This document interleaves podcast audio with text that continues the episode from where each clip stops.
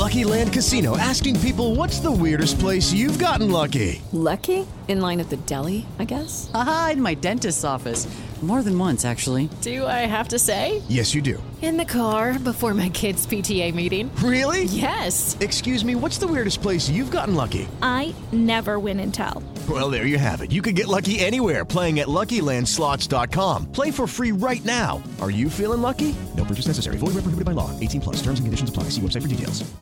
Mary redeemed a fifty thousand dollars cash prize playing Chumba Casino this year. I was only playing for fun, so winning this was a dream come true. Chumba Casino is America's number one social casino experience. It's serious fun. With over eighty casino-style games to choose from, you too could win life-changing amounts of cash. Be like Mary. Log on to Chumba Casino dot com and give them a whirl. That's Chumba Casino dot com. No purchase necessary. Void where prohibited by law. eighteen plus. Terms and conditions apply. See website for details. The voice in the preceding commercial was not the actual voice of a winner. Hey guys, and welcome to another episode of Around the Coin. Today's guest is Rand Hindi, the C E O of Zama. Zama dot A I is a startup building homomorphic encryption solutions for Web two and Web three applications. We talked about what that is specifically and why the whole internet is moving in that direction. The company has raised over fifty million dollars. Uh, Rand's previous company, he was the C E O of Snips, an A I company which was acquired by Sonos. Uh, he's an investor in over fifty startups ranging from blockchain to semiconductors to psychedelics. He holds a degree in computer science and a P H D in bioinformatics from U C L in London. We talked about encryption, what's happening today, what is going to happen in the future, and what Zama is doing to help accelerate that trajectory. Uh, we talked about the macro economy. Uh, Rand is from Paris, France. So we talked about the impact that blockchain is having, crypto is having on that part of the world, in Europe, in America, throughout the, the Western world. We looked at the trajectory of the N F Ts, DeFi going up, coming down, and made some predictions about what will happen in psychedelics, of all things. Uh, we briefly touched on Rand's Uh, investment thesis and what he views uh, the lens through which he makes investment decisions on. And uh, I deeply enjoyed this conversation. Rand is a super, super smart guy, well accomplished, and building something super meaningful for the world. So hope you enjoy, learn something. If you do, please give us a thumbs up or share it. And here is Rand Hindi.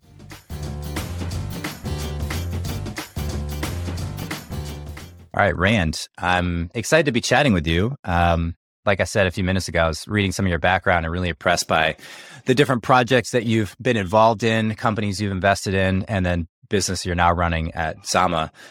Um, I'd love to kick it off with just talk, just covering the bases of encryption, where we are today with encryption, what the uh, challenges are in moving to a uh, a world where there's just, you don't have to think about encryption, encryption at all. Um, yeah, go for uh, it. Hi, Mike.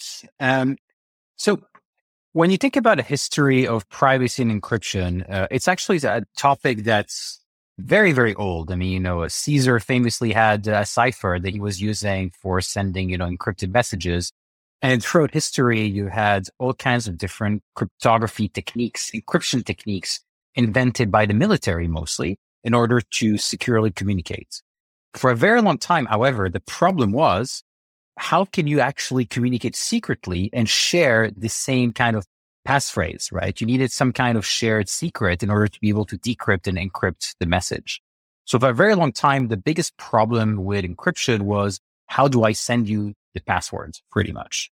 Uh, fortunately, at some point in the seventies, people invented what's called public key encryption, meaning that I can encrypt the message without having to share the private secret key with you, because you actually have it on your side. And that completely revolutionized cryptography. It enabled people to communicate securely. It enabled having things like, you know, uh, the H T T P S thing in your browser, the secure communications on the internet. It enabled mess- messaging apps like WhatsApp or Signal that encrypts the messages end to end. The problem, however, is that this was still only useful for transmitting data.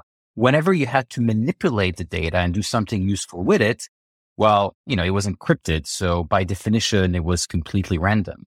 And this is where homomorphic encryption comes in. It's a new type of encryption technique where you can actually manipulate the data while it's actually encrypted and produce a result after decryption, which would be the same as if you never had the encryption in the first place. Um, so think about it this way. Imagine I want to use, uh, you know, uh, some kind of web service, uh, let's say something like Siri. Right now, I would need to send my voice to the company providing the service. They would analyze it, send back the response. So the company offering the service has access to all of my data.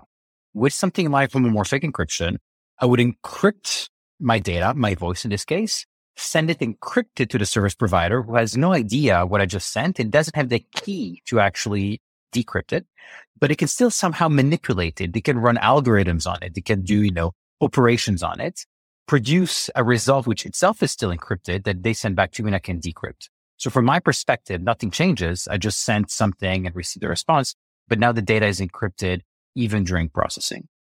Um, and so this is really the holy grail of cryptography, because when you think about it, it means that you no longer have to send data anywhere. Everything on the internet can be encrypted all the time, twenty-four seven, in everything you're doing, which is why I firmly believe that in the future, people will not care about privacy, not because it's irrelevant, but because it won't be a problem to care about anymore. Hmm. It'll almost be, you have this um, this uh, new protocol, I guess, acronym, H T T P Z. Mm-hmm. So this would be similar to how we moved from H T T P to S for secure. This will be just like the next way that everyone operates and people won't think about it. Uh, underneath the hood, when when companies are receiving data from users that are encrypted and they want to make changes to that data or do something with it, It, you have a great example on the site where there's like an image and you flip the image and, you know, contort it in some ways, black and white, and then you get the response. It seems like a great example. It's also simpler, simple. Is there, is there areas where you, there's not a simple algorithmic modification to the, to the data that, that limits the ability uh, of, of companies to make changes? Like if you wanted to, you know, update a part of your profile or something, like are, are there areas where it's just technically impossible to make a change? It used to be the case. If it's, it used to be that you were limited to additions and multiplications. Mm. So you could only do very simple things. Uh, fortunately, the technology has gone way beyond that point now. And we're able to do things like artificial intelligence, like, you know, smart contracts, uh, any kind of arbitrary, complicated computation on the encrypted data. Um, There are a few things, however, that you cannot do encrypted. And this is when a human needs to be involved in the loop, right? Because, you know, if a human has to, mm. well, look at the data and modify it, a human has to look at the data and modify it. So it cannot be encrypted. But as long as the mm-hmm. data is processed by a machine, it can remain encrypted at all times. Interesting. And are there, are there cases where it's, is it pretty much black and white? I mean, do you see this uh, occurring more like a switch where companies make some update behind the scenes and it's just end to end encrypted? Or is it, is it like, what's the technical debt that we're in? Yeah. I guess is what, what I'm asking. Well, we're trying to make it simple. Uh, it was very difficult to use this technology mm. before because you needed a very strong knowledge of cryptography. And as a result, nobody was really understanding how to use it. This is something that we're figuring out at the moment, and we created very simplified developer tools so that developers of, you know, uh, cloud applications or blockchain smart contracts are able to use homomorphic encryption without changing anything to the way they build their applications. So from a developer's perspective, you can think of it as something that comes after you've built your application. You know, you just write your program, do whatever it's supposed to do. Then you have this special conversion function that will take that program and convert it into something that can run on encrypted data. And so that's it. That's the only change you have to make. You have to add this extra step at the end of your development process. But from the user's perspective, nothing changes. You know, they're just accessing a service. The only difference is that they're no longer giving data away to the service provider. Yeah. And giving data away specifically, that is like, there's a point of decryption where companies typically decrypt the data. They modify it in some way and then re-encrypt it. And that, that area where there's, there's just plain yeah. text is where the majority of the hacks exactly come from. Because when you think about it, if you're a hacker or you're a government and you want to engage in mass surveillance, you aren't going to go and try to hack every single individual. What you're going to do instead is you're going to go and access the data from all of those users in whatever database they're centralized. So typically, you know, any popular uh, product will centralize data on millions or billions of people. So this is the single point of failure. If a government wants to surveil a billion people, they'll go to a company that has data on a billion people rather than go to a billion individual people. So with homomorphic encryption, this becomes a moot point because the data that's hosted on the servers of those companies is encrypted. And there is no way, even for the mm-hmm. company, even for a government, even for a hacker, even for a quantum computer to actually break that type of encryption. If you own crypto and leave it on the exchange where you bought it, like Coinbase, that is a mistake. We've heard the news lately. Exchanges closed, accounts frozen. We're learning the hard way that crypto on exchanges is not really in your control. So what can you do about it? Well, you can get a crypto wallet and control the crypto yourself. And that's why today's show is sponsored by ZenGo. These guys realize that storing Bitcoin and storing crypto yourself can be difficult. It's risky to keep private keys. They realized this and said there's got to be a better way. So they created a crypto wallet that is fully recoverable. So say goodbye to lost Bitcoins. And the security of this wallet is incredible. It's a hacker's worst nightmare. They use a three-factor authentication, including three D biometrics, so no one can access your wallet except for you. And ZenGo realizes that at different levels of the crypto journey, you have different needs. So they offer twenty-seven support and have real people that are available to contact directly within the app. They have a bunch of different coins, Bitcoin, Ethereum, Tezos, and more. And they have all sorts of N F Ts available as well. So now for the first time, you can keep your crypto safe with the same tools that the big guys have used for years.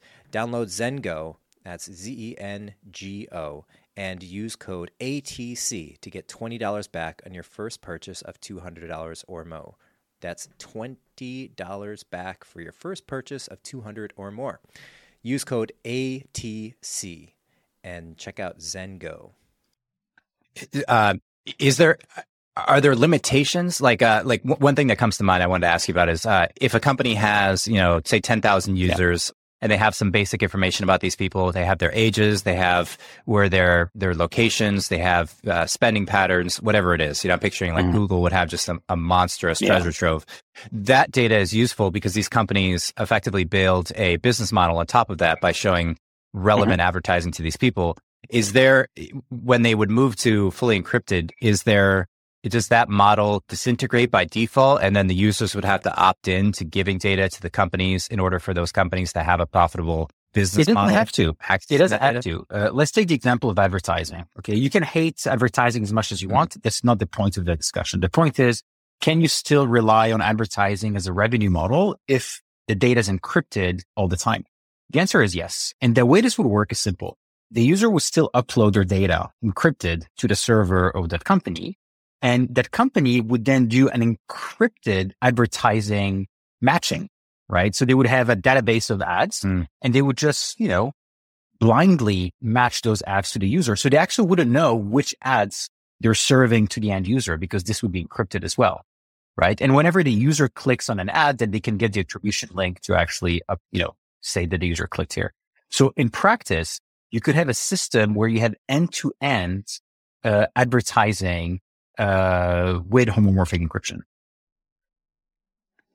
So uh, let me break it down in an example. So if, uh, you went on Facebook as an advertiser and you said, I want to target people twenty-five to twenty-nine that are interested in skateboarding in yep. Texas.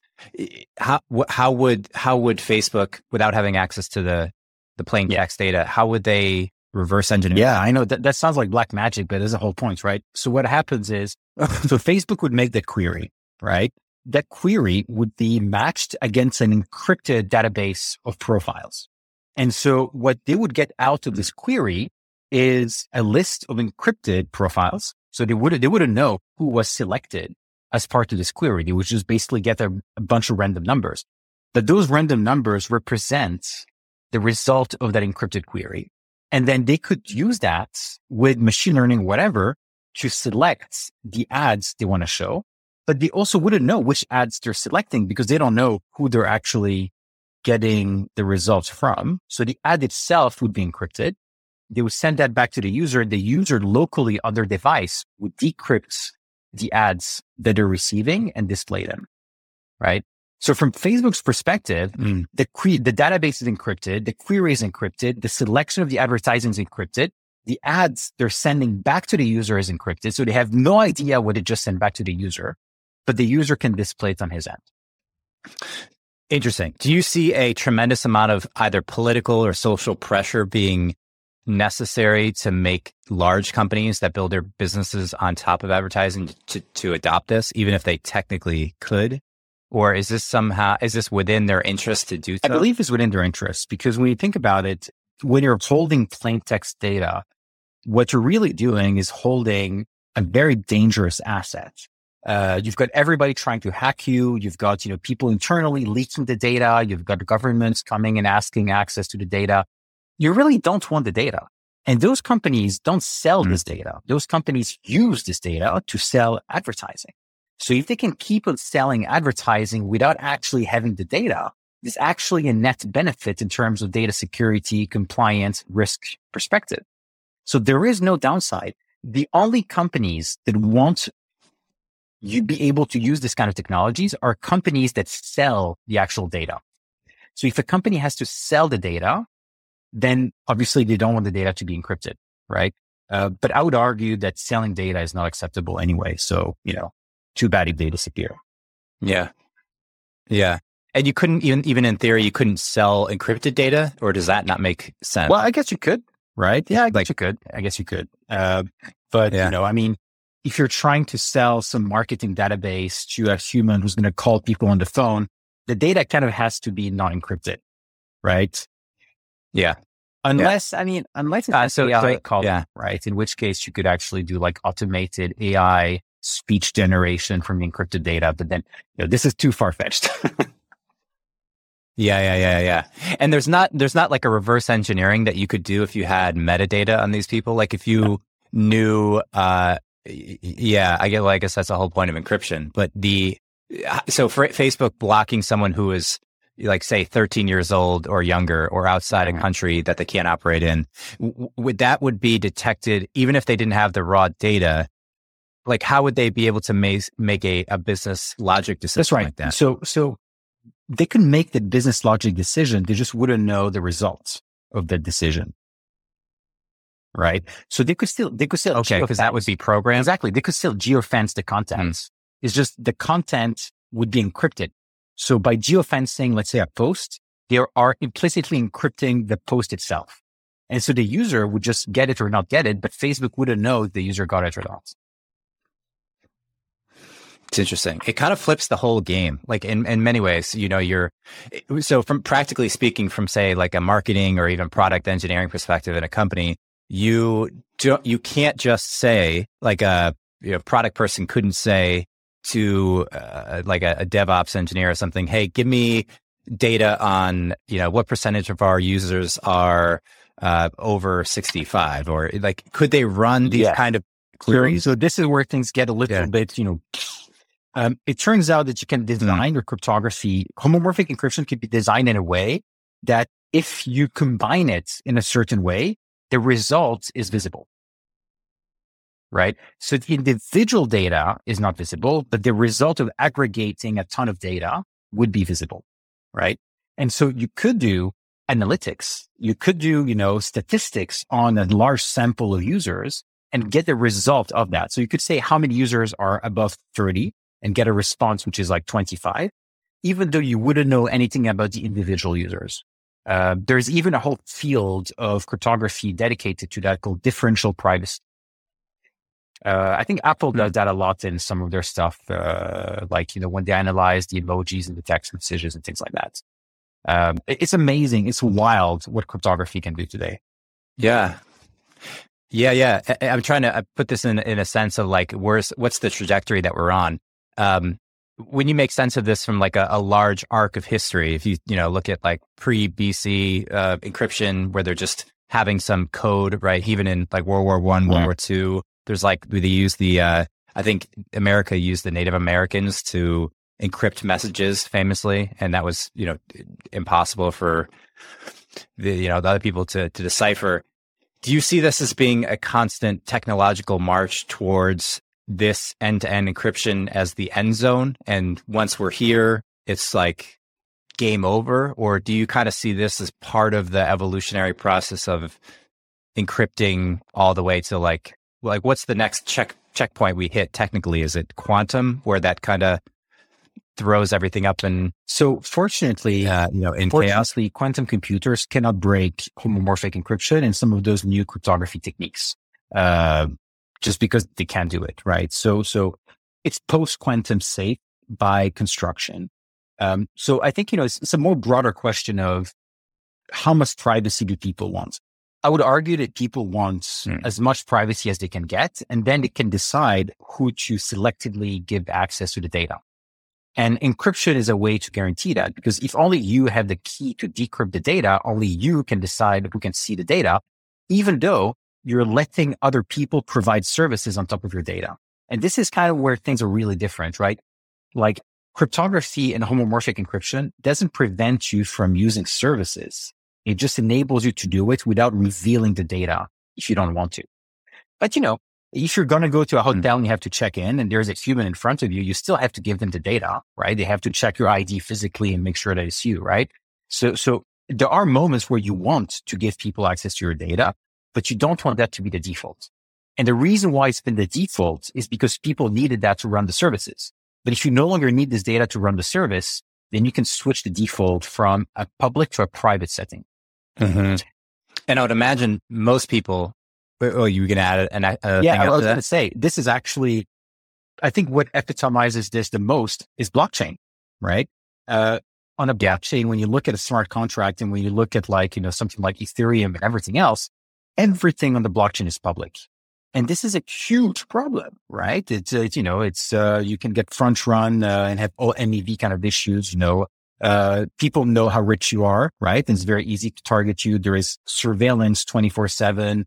Like it's very, very problematic, you know, putting aside the fact that a whole bunch of applications don't exist because everything is public. You know, for example, you would never have a geolocated smart contract because who the hell would want to put their location with a transaction? That's like asking people to put a gun to your head and steal your crypto, yeah. right?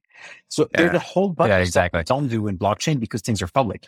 But when you think about it, the reason why things are public isn't because of some kind of idealistic transparency vision. It's actually because you need multiple different people to agree on what has been done. You need consensus. And to reach consensus, they need to be able to redo the same thing, which means they have to share the data, which means in that case, the data is public. But with homomorphic encryption, you could actually have encrypted smart contracts where the data the smart contracts are manipulating is encrypted. So you could still have this decentralized network where people agree on the result of the computation, but instead of re- agreeing on the result of a plain text computation, they're agreeing on the result of an encrypted computation. And so that means that you can have a public decentralized network on top of which you can build private applications that nobody can see the content aside from the user making the transaction. And that's huge, right?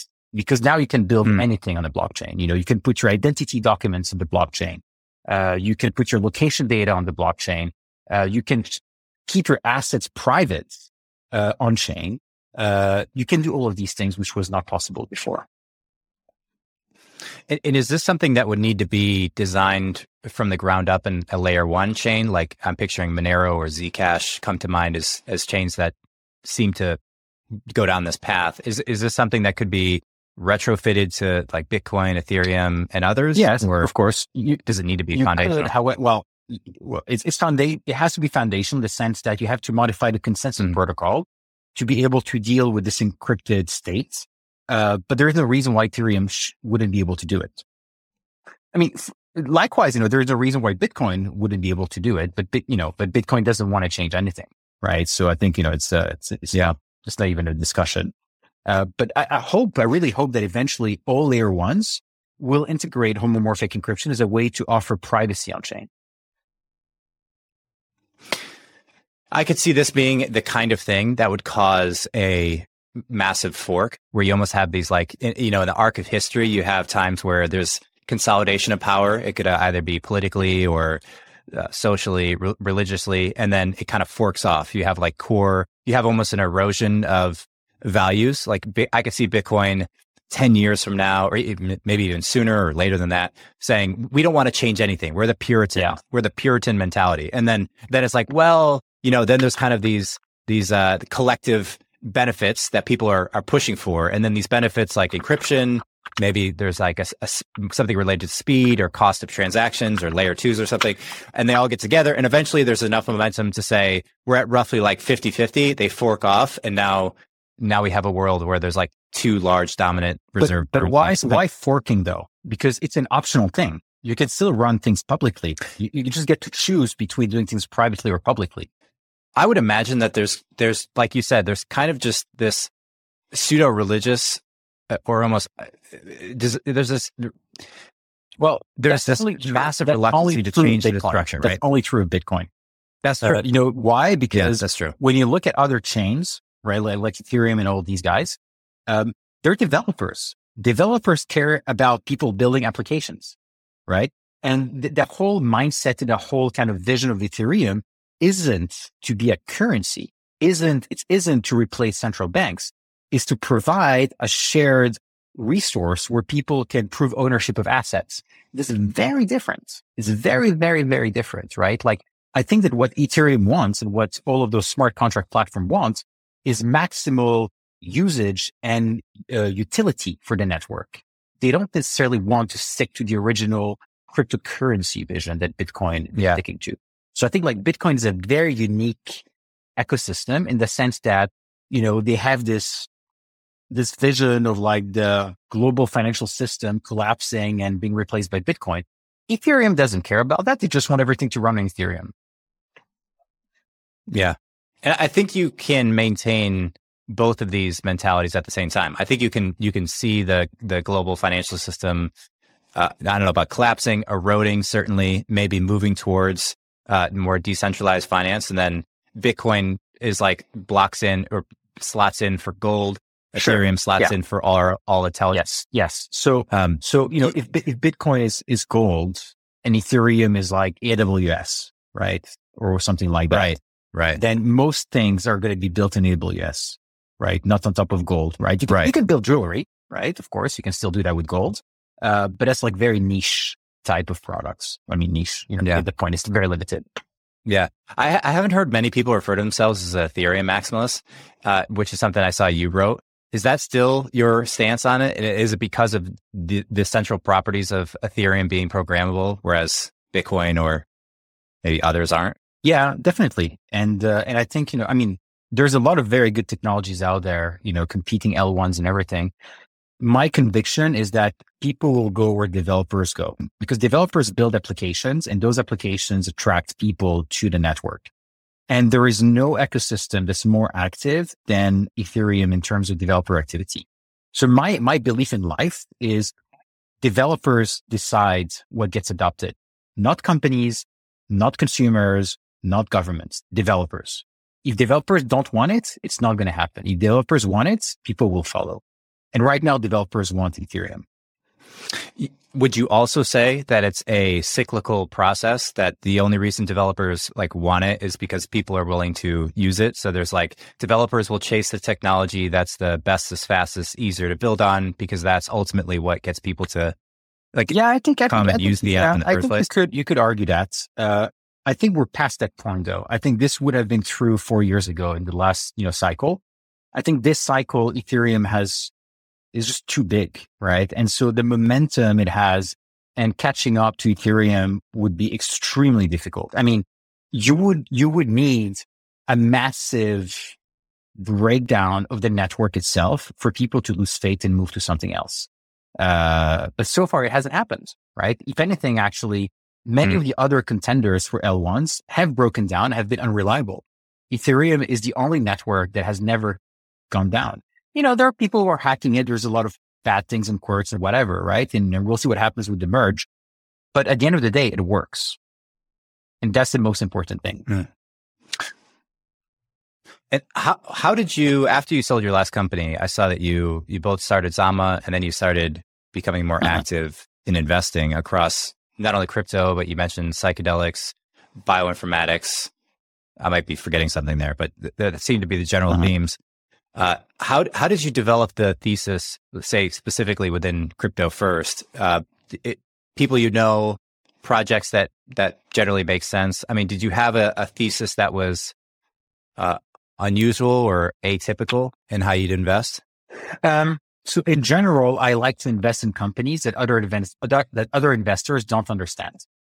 So, you know, I invest very mm. early stage in super deep tech, very math heavy, science heavy, engineering heavy type of projects, you know, semiconductors, quantum computing, blockchain infrastructure, cryptography, machine learning. Uh, that's really my sweet spot. I know nothing about marketplaces and consumers, right? Uh, I don't know what's going to be the next big app or next big N F T project, but I know what people need to build those things. And this is really where I'm focusing on. Crypto specifically, I've been in it since two thousand thirteen, actually.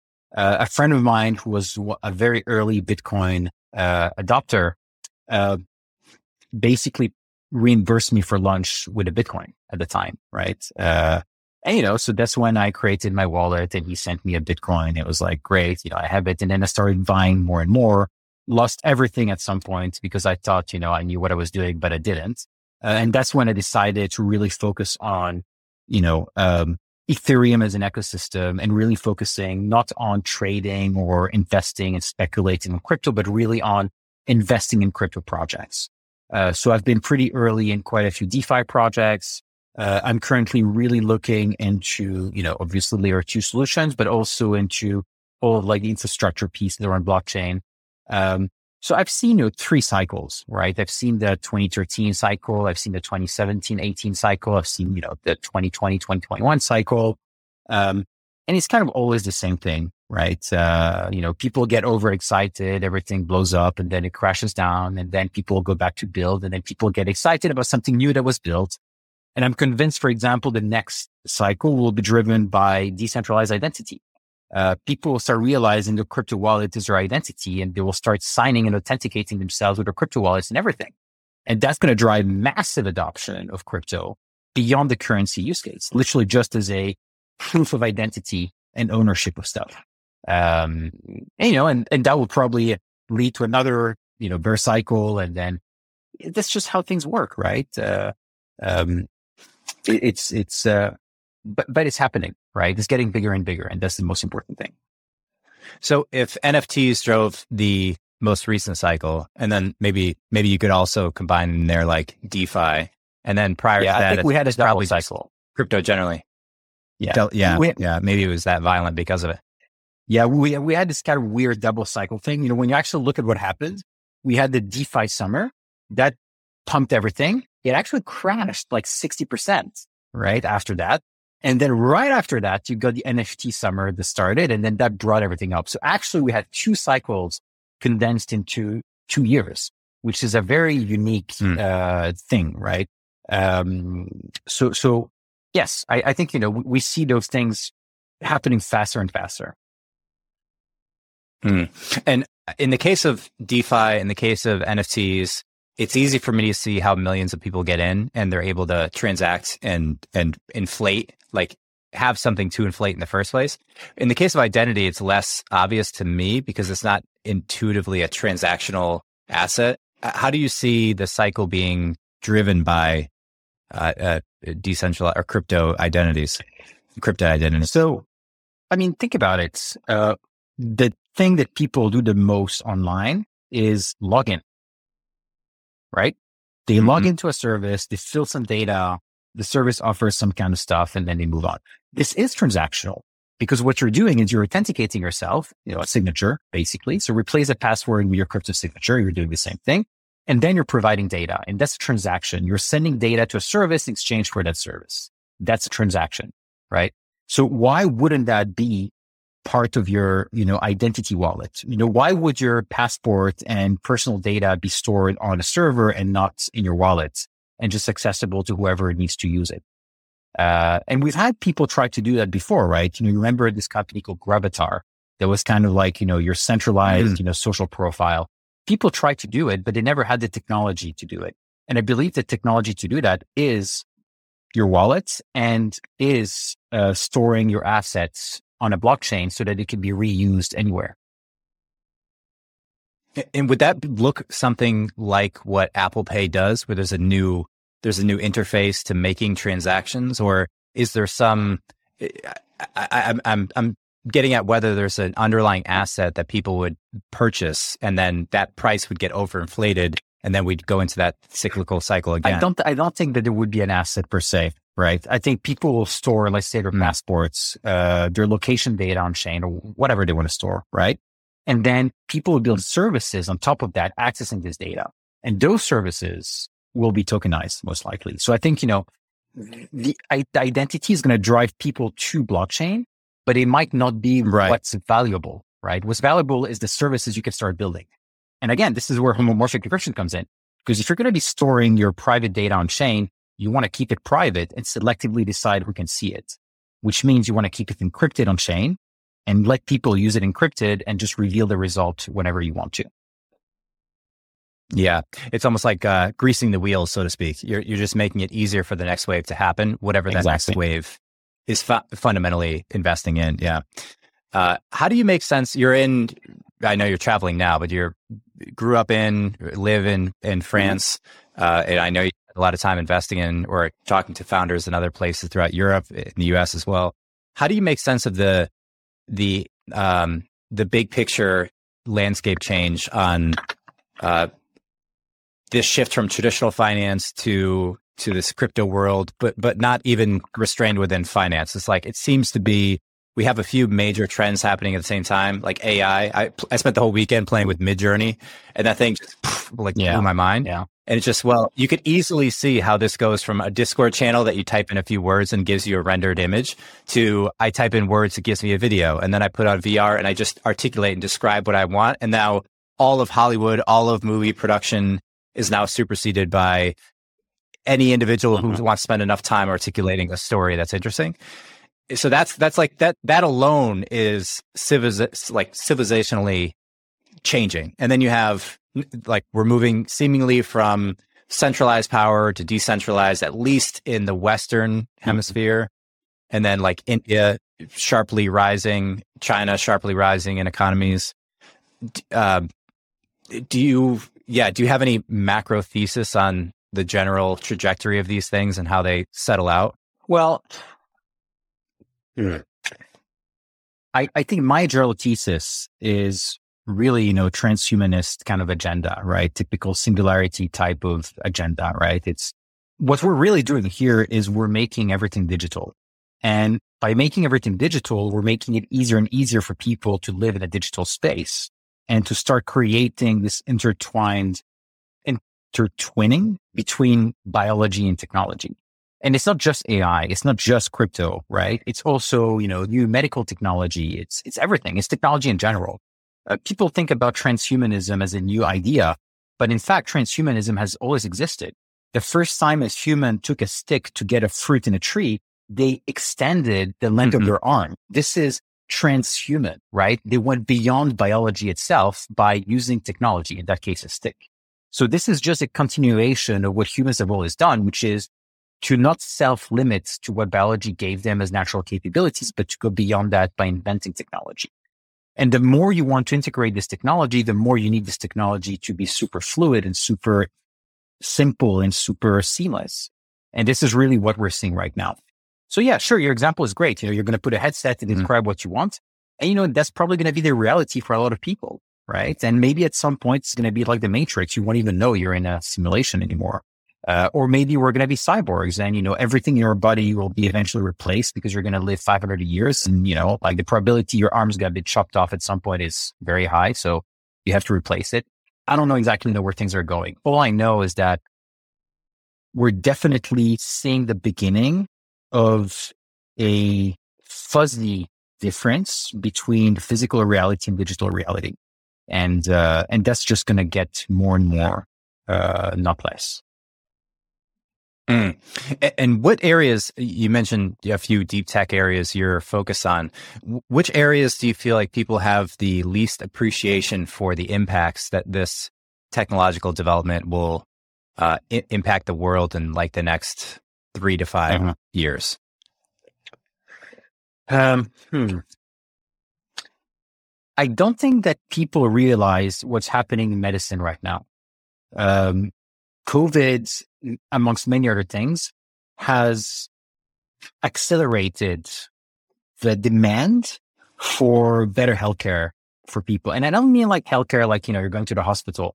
I mean, people actually wanting to live longer, healthier, better. Uh, I cannot tell you how many of my friends who didn't used to care about, you know, these things are now freaks about, you know, tracking their data and understanding supplements and eating well and sleeping well and doing all kinds of weird injections and things like that. This is becoming mainstream. And I don't think people realize what that means. It's, it's the first time that people actually care about being healthy. And if we've been able to live to one hundred years old with our current lifestyle, imagine how long we can live by actually taking care of ourselves. So I think this is going to be huge. Um, and I, I don't think people see that coming, right? I think in twenty years, we're going to realize that we can live to one hundred fifty, no problem. And people would be like, oh, wow, we never, we never saw that coming. They probably wouldn't even think about that. I don't think there is any moment where, where, where people will tell you, hey, you're going to live to one hundred fifty. I think you're just going to live to one hundred fifty and then be like, huh, interesting. Mm, yeah. Yeah, I, I have uh, mixed reactions there. I, I feel like there there there tends to be uh, almost like a, a a separation among people, where there's a, a group of people who are interested in optimizing their health, mm-hmm. and then you know those people, you generally can look at them; they're in great shape already, and you know they're they're focused on their their macros or you know whatever fasting or cold plunge experiment they're into. And then there's people who are like roughly in the United States, Mexico, you know, other countries as well, there's like thirty plus percent of the population who's obese or morbidly obese. And the vast majority of healthcare money goes to people who have issues that are somehow downstream from being obese. It could be diabetes, it could be cardiac issues or you know, osteoporosis, yeah. any of those. And it's like, th- that's low-hanging fruit from a civilizational yeah. health perspective. It's, you know, certainly related to diet and exercise, like basics. You certainly have like technology in the end state, but just you know, a bit of anecdotal. My wife is an orthopedic surgeon. Mm-hmm. She practiced down in, in L A, and, uh, and she would take care of the patients down in like South Central L A, which were vast majority just low income, yeah. uh, and, and just like physically obese. And, and there's just tremendous amount of money spent on those people. And just like not a great, not, not a mm-hmm. great touch point for technology to me. It doesn't seem like it's like a tech problem per se, but it's it's such it's such a screaming problem. Yeah. Like they're not concerned with optimizing lifespan. They're just like thinking about the next week, the next paycheck, the of next course, deal, of course, whatever it is. Of course, right now it's a luxury. Right now it's mm-hmm. a luxury. In twenty years, thirty years, forty years, when it's affordable, when it's, when it has trickled down into everything, when we replace processed food by great food all the time, everywhere, you won't even have to make an effort. Keep in mind, like, you know, the diabetes and obesity pandemic started in the seventies. So there was a starting point, and the starting point was the introduction of processed food, pretty much, right? So, you know, if you change the baseline, if you change the default, you're changing the, the end, the end result for everyone, right? But in order to do that, you have thing, you, have, you need things to be cheap and to work, right? And I think we're going to get to that point. Mm. So in the beginning, sure, you and I probably, you know, will be the first people to live to one hundred fifty, but in one hundred years, I think everybody will be able to.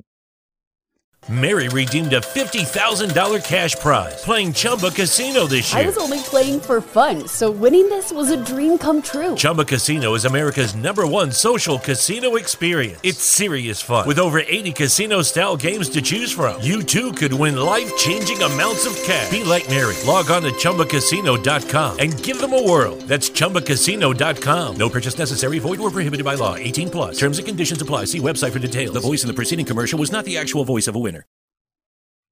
And do you have a sense for whether the the breakthrough on food production to be more either sustainably made or healthy, widely distributed, cheaper. Is this a technology breakthrough, or is this more of a regulatory operational breakthrough that needs to happen? I think it's a, like, do you view it as like both? We have underground plants and so on, or it's both, right? And I, I'm not an expert in, you know, uh, public policy and things like that, right? But it's definitely both, because when you think about food, if you're able to engineer food the way you want, you can engineer it to be as good as you want or even better. Right. So wh- why, why should people take supplements if the food is already amazing and enriched with everything? Right. So I'm not talking about G M Os or everything, but I'm talking, you know, about all those new lab foods people are creating. Uh, hey, if you can eat bacon that's not bacon and that tastes like bacon, that's a win. Right. Right. Yeah. Yeah. Yeah. Yeah. Yeah, I'm, I'm always, I'm always, I always feel like there's one pattern that seems to reproduce itself over time, which is the, the like, hey, this is the solution. And then it is, it is the solution, but it introduces a whole new layer of problems. Like of the processed food problem is the solution to starvation. Yes. Uh, you know, in, yes. in the last generation, the last century. Yeah.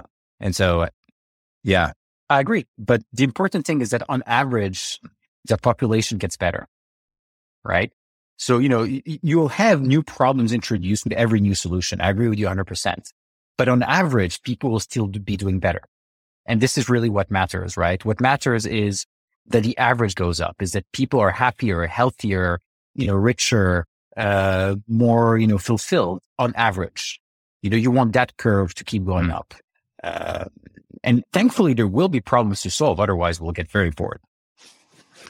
Yeah, yeah, yeah, totally. Uh, it, it's almost like you want a balance of problems and entertainment. Yeah. You want to, you want to, I want to travel the stars. I want to watch amazing movies, play amazing games, have great experiences, and also have something that's like threatening me. Mm-hmm. There's a, there's a great, um, there's a great kind of a study on this where they took mice and they put them in a, in a tube, and they would measure how fast they go from one side of the tube to the other. Mm-hmm. And they would put mice and they'd measure them baseline, and then they would starve the mice for a few days or weeks. And they'd, they'd measure how fast the mouse wants to go to the cheese. They put cheese at the end, and that mouse of course goes faster. And then they put cat urine behind the mouse.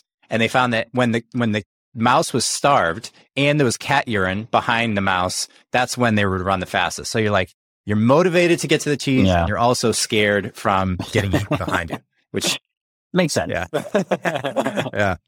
Yeah. Stay hungry, stay foolish, right? Uh, how do you... Yeah. Stay scared, stay, stay hungry. Yeah. That's the moral. Slightly scared, which which I feel like climate change is a nice kind of impeding yeah. existential threat that we're all yeah. uh, uh, layering on. Um, how do you make sense of the psychedelic um, situation we're yeah. in, which is that, you know, in the U S, at least speaking here, it was pretty much banned yeah. after a massive spike in popularity in the sixties. Yeah. And fifty years later, sixty years later, we're just starting to like r- excavate the, yeah. the opportunity. A lot of academic research is happening. Uh, I'm in Oregon, and there's a lot of legalization that's happening slowly but surely. Do you, do you reconcile this with like a particular direction of society? Is this, yeah, I'm, I'm curious I, how I, you make I, sense. And yeah, I, yeah. I, th- I think mental health, there's a bunch of factors, right? But mental health is a, is a growing problem, and we're actually starting to acknowledge it more often. Right. So it's not that, it's not just that more people are unhappy and have problems, is that we also have more people talking about it. And so when you combine that, it creates this massive problem slash opportunity to, you know, help them. Uh, I think there was a statistic I saw, which was really shocking. Um, during COVID, twenty-five percent, so a quarter of people under twenty-five thought about suicides in, in the previous six months. That's huge, man. That's huge. It didn't mean they tried it, no. but they thought about it. A quarter of the young people thought about suicide in the past six months. I mean, what's going on, right? And I think, you know, psychedelics mm-hmm. is interesting because it's actually a very good example of a technology. You know, can you feel great and be great in your life? Yeah, sure. You know, can you meditate for ten years and reach, you know, this amazing? Yeah, sure. You, you can do those things the painful way. But if you have a shortcut, if you have technology to go beyond the natural biological ability to fix your mind, why not use it? Psychedelics is effectively a technology for your mind, the same way that a stick is a technology for getting fruits in a tree. Um, And and I think, you know, we're starting to discover that. And uh, and that's going to open up a whole new space of understanding the brain, understanding how things work. And I think we're going to be very disappointed once we figure it out, you know, that it's going to be much simpler than what we think. Um, but I think that's going to open up the door to that. I, I think, you know, we got now to a point where it's no longer acceptable to feel miserable. What do you mean by it's going to be more simpler than what we think?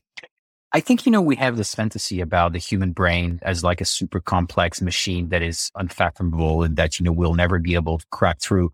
I just think we had the wrong tools to actually understand it. Uh, and when you combine, you know, uh, modern imagery, right, uh, new modern M R Is, where you have more fine-grained understanding of the brain, you know, uh, brain implants, psychedelics, these are things which help you understand how the brain works. Uh, I think psychedelics in particular is interesting because it's a way to modulate how the brain actually works. Uh, we think about psychedelics like psilocybin and, you know, L S D and whatever, which are kind of like, you know, you're like throwing a whole bunch of stuff, hitting every receptor and then see what happens.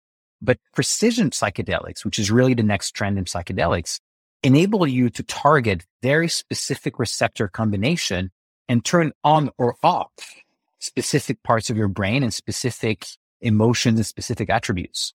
So you can literally be like, okay, I want to turn off uh, happiness and see what that does to the brain, right? Uh, see how people react. So like you have this new era of experimental, you know, psychoanalysis, experimental, you know, neurology that was really hard to to get before.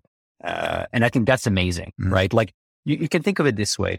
Um, Psychedelics is to the mind what CRISPR is to genetics. It's a tool to manipulate it in a very precise and fine-grained manner. I, I agree with you. I think the mind has another layer, uh, pr- probably far stretching the analogy of CRISPR to the body, in that the the experience you have of the world around you is the thing that's being manipulated, mm-hmm. unlike CRISPR, which is you, you know, you're kind of looking at your finger or your arm or, or some part of you that is being manipulated. And even though it's, it's, it's attached to you, it's not the, the functioning, mm-hmm. uh, machine behind the, the generation of the experience. And even then, is it, is it true to say scientifically that consciousness is created in the brain? I don't, I don't know. Neither do I. It certainly seems like there's a lot of activity happening. Yeah. Yeah. Neither do I. And, uh, and I think this is one of the areas where we're going to be very disappointed. Uh, I think we're not going to find much. We're just going to discover that humans are very, mm. very good machines, which is fine. Very right? good machines. Very good machines. We're yeah. amazing machines, yeah. right? And and I think you know, I'm I'm honestly, sincerely convinced that we got to the end of what our machines can do, and now we have to, you know, uh, get beyond it. Very, very basic transhumanist, you know, vision. Uh, I think it's been out there for, for centuries. Uh, nothing new here. I, I just think that we're getting to that point. Hmm. And, and do you see this as being, what, what is the new thing? Like at, at a certain point, will, what, um, what will the, are you most subscribed to the singularity proposition where there's a supercomputer A I that kind of just outpaces no, human computation? Not really. I, th- I think I, I would be more like in the generalist transhumanist kind of philosophy that, uh, you know, you want to transcend biology using technology. I don't necessarily think that A I is going to be what's going to take over. Uh, I think actually that, you know, genetic engineering is going to be huge, not just for the human, but also for the environment.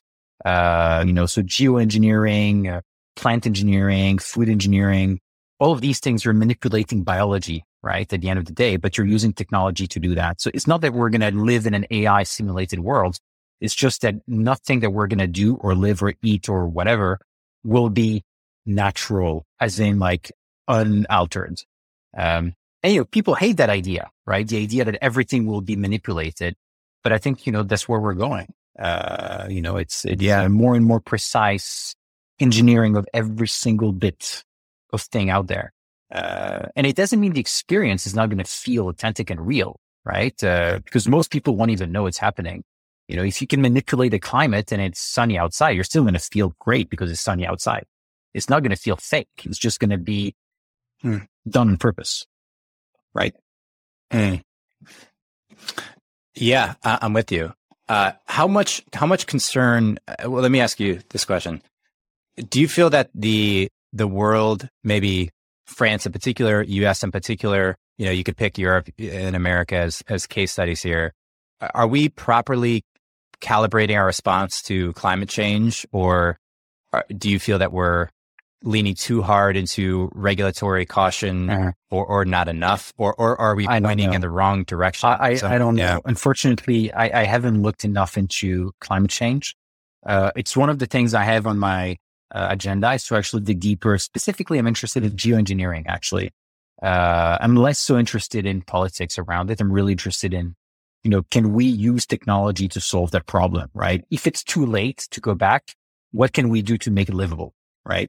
Um, one thing for sure, though, it feels like it's coming faster than we had anticipated. And that's very scary. Mm. That's very scary. I, yeah. I, th- I think this summer was the first time that I freaked out, being like, something's really wrong. Something's really, really wrong right now. What made you feel that way? Just too hot. Right? Like, you know, going, oh, okay. going in Portugal in the water, and the water was as warm as the Mediterranean Sea. Like, what's going on? Yeah. Right. When you go yeah. to the Atlantic, you're supposed to be wearing like, you know, a, like a, like a bodysuit to go in the water. It's supposed to be cold, and now it's warm. You know, uh, I went to south of France. I went into the water. It felt like a hot bath. Right. Like, it was forty-two degrees Celsius in Paris for a week straight. This makes no sense. Wow. Right? It makes no sense. Wow. Uh, and so I think, you know, like, we were told that these things were going to happen, but I think that the frequency at which it has been happening this year is way above expectation. Uh, and that's actually really, like, it wasn't supposed to be like that at that point. Uh, yeah, it certainly seems like the kind of thing that would be, um, uh, you'd want to be, you'd want to be more cautious than not. So I think that line of thinking makes sense. Like, if we don't know, well, we, we might as well invest more into preventing the negative externality than, than the other way around. I think what I view the challenge in polit- political, like, tripwire is, is slowing down cargo ships the right way, the right focus. Like, I don't know if you heard of this, but like, international cargo ships are being required to slow their speed to preserve emissions. And it's like, is that, how do, how, if we're ever going to make one collective political decision correctly, like, it really, it needs to be this one.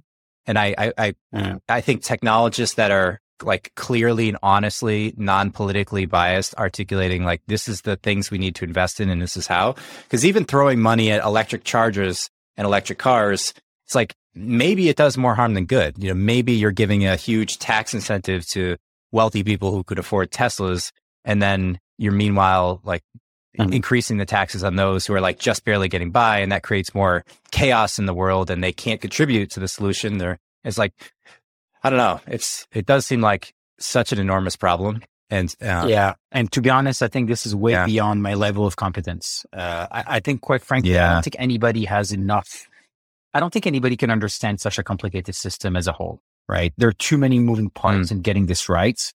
And I think, you know, the best bet that we have is to just keep trying stuff.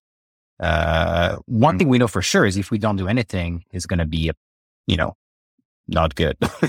um, yeah, yeah, yeah. That's, so let's try something, anything, right? Uh, and maybe it's, you yeah. know, engineering climate, or maybe it's reducing uh, cargo shipping.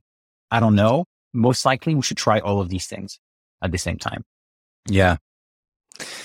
What, uh, Rand, what areas, uh, what, what books or people, podcasts or blogs have you, have inspired you the most, or, or ones that you still reread or pay attention to today? Uh, hard to tell. Um, you know, I mostly get my content by following pe- people like on Twitter pretty much these days. That and Reddit. You know, these are my two sources of information. Mm. Reddit is amazing. I think this is where you get the truth. Uh, anything you Google now is going to be S E O driven. So it's going to be basically marketing material. If you want to know what people really think and how things actually work, you have to look on Reddit.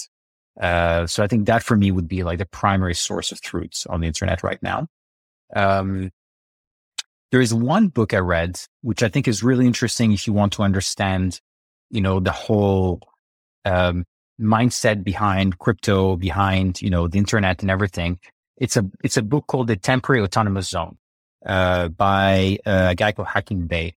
Uh, it was written in the eighties, but when you read it today, it's surprisingly modern in the sense that it talks about, it basically talks about how the pirate utopia created internets, right? And they predicted everything in that book. They predicted, you know, the dark net, they predicted crypto, they predicted DAOs. All of it is in that book. So, you know, if any, if anybody is interested in, you know, kind of, uh, uh, cypherpunk type of, uh, thinking and uh, mindsets, uh, then you should read that book. I think this is a very good one. It's very short. It's like forty pages. Yeah. Oh, really? Interesting. Yeah. I'll check it out. A- any particular subreddits that you're especially attracted to or interested well, in? Well, obviously I read the crypto subreddits, uh, and I'm also into yeah. like a whole bunch of like health subreddits. Uh, it's amazing. Like people just try stuff and post there, right? And so you can actually literally see from mm. experience what people are doing. Uh, Super interesting. So yeah, so so I think, you know, it's uh, Reddit is a complicated community to navigate, but if you know how to do it right, you'll get invaluable information. Yeah. Awesome, man. Uh, well, where are you on the internet? I know I have your your blog here, uh, Rand Hindi, H I N D I dot com. Um, uh, Twitter name is the same. Yeah, I think rand hindi dot com. Where does that take you? I don't even know. Uh, sorry, dot, su- dot substack. Dot yeah, yeah. Dot substack dot com. Yeah, exactly. Uh, so yeah, that's my blog. Uh, so it's mostly an investment blog though, right? So I, I post about, you know, deals I'm investing in and things like that. Uh, I'm not a very good poster, but I'm going to start posting once a month, uh, soon. So it's going to be more and more content. Mm-hmm. Uh, Twitter, that's the easiest way to get in touch with me. Uh, my handle is at Rand Hindi. Um, so I guess, you know, reach me on Twitter. I'm always open to discussing things by direct message. Um, and yeah, and join my newsletter. Sweet. Will do. Awesome, man. This was fun. Thanks so much. Awesome. Uh, Thank you. It with the business. That's great. Thank you. See ya. Thank you for listening to Around the Coin. If you enjoyed the show today, consider giving us a quick review wherever you listen to podcasts. Tweet about it or text it to a friend. We really appreciate all the support and growing that we can. If you have any guests you'd like us to bring on or feedback for us, don't hesitate to reach out. We would love to hear from you. Mary redeemed a fifty thousand dollars cash prize playing Chumba Casino this year. I was only playing for fun, so winning this was a dream come true. Chumba Casino is America's number one social casino experience. It's serious fun. With over eighty casino-style games to choose from, you too could win life-changing amounts of cash. Be like Mary. Log on to chumba casino dot com and give them a whirl. That's chumba casino dot com. No purchase necessary, void, or prohibited by law. eighteen plus. Terms and conditions apply. See website for details. The voice in the preceding commercial was not the actual voice of a winner. Mary redeemed a fifty thousand dollars cash prize playing Chumba Casino this year. I was only playing for fun, so winning this was a dream come true. Chumba Casino is America's number one social casino experience. It's serious fun. With over eighty casino-style games to choose from, you too could win life-changing amounts of cash. Be like Mary. Log on to chumba casino dot com and give them a whirl. That's chumba casino dot com. No purchase necessary, void, or prohibited by law. eighteen plus. Terms and conditions apply. See website for details. The voice in the preceding commercial was not the actual voice of a winner.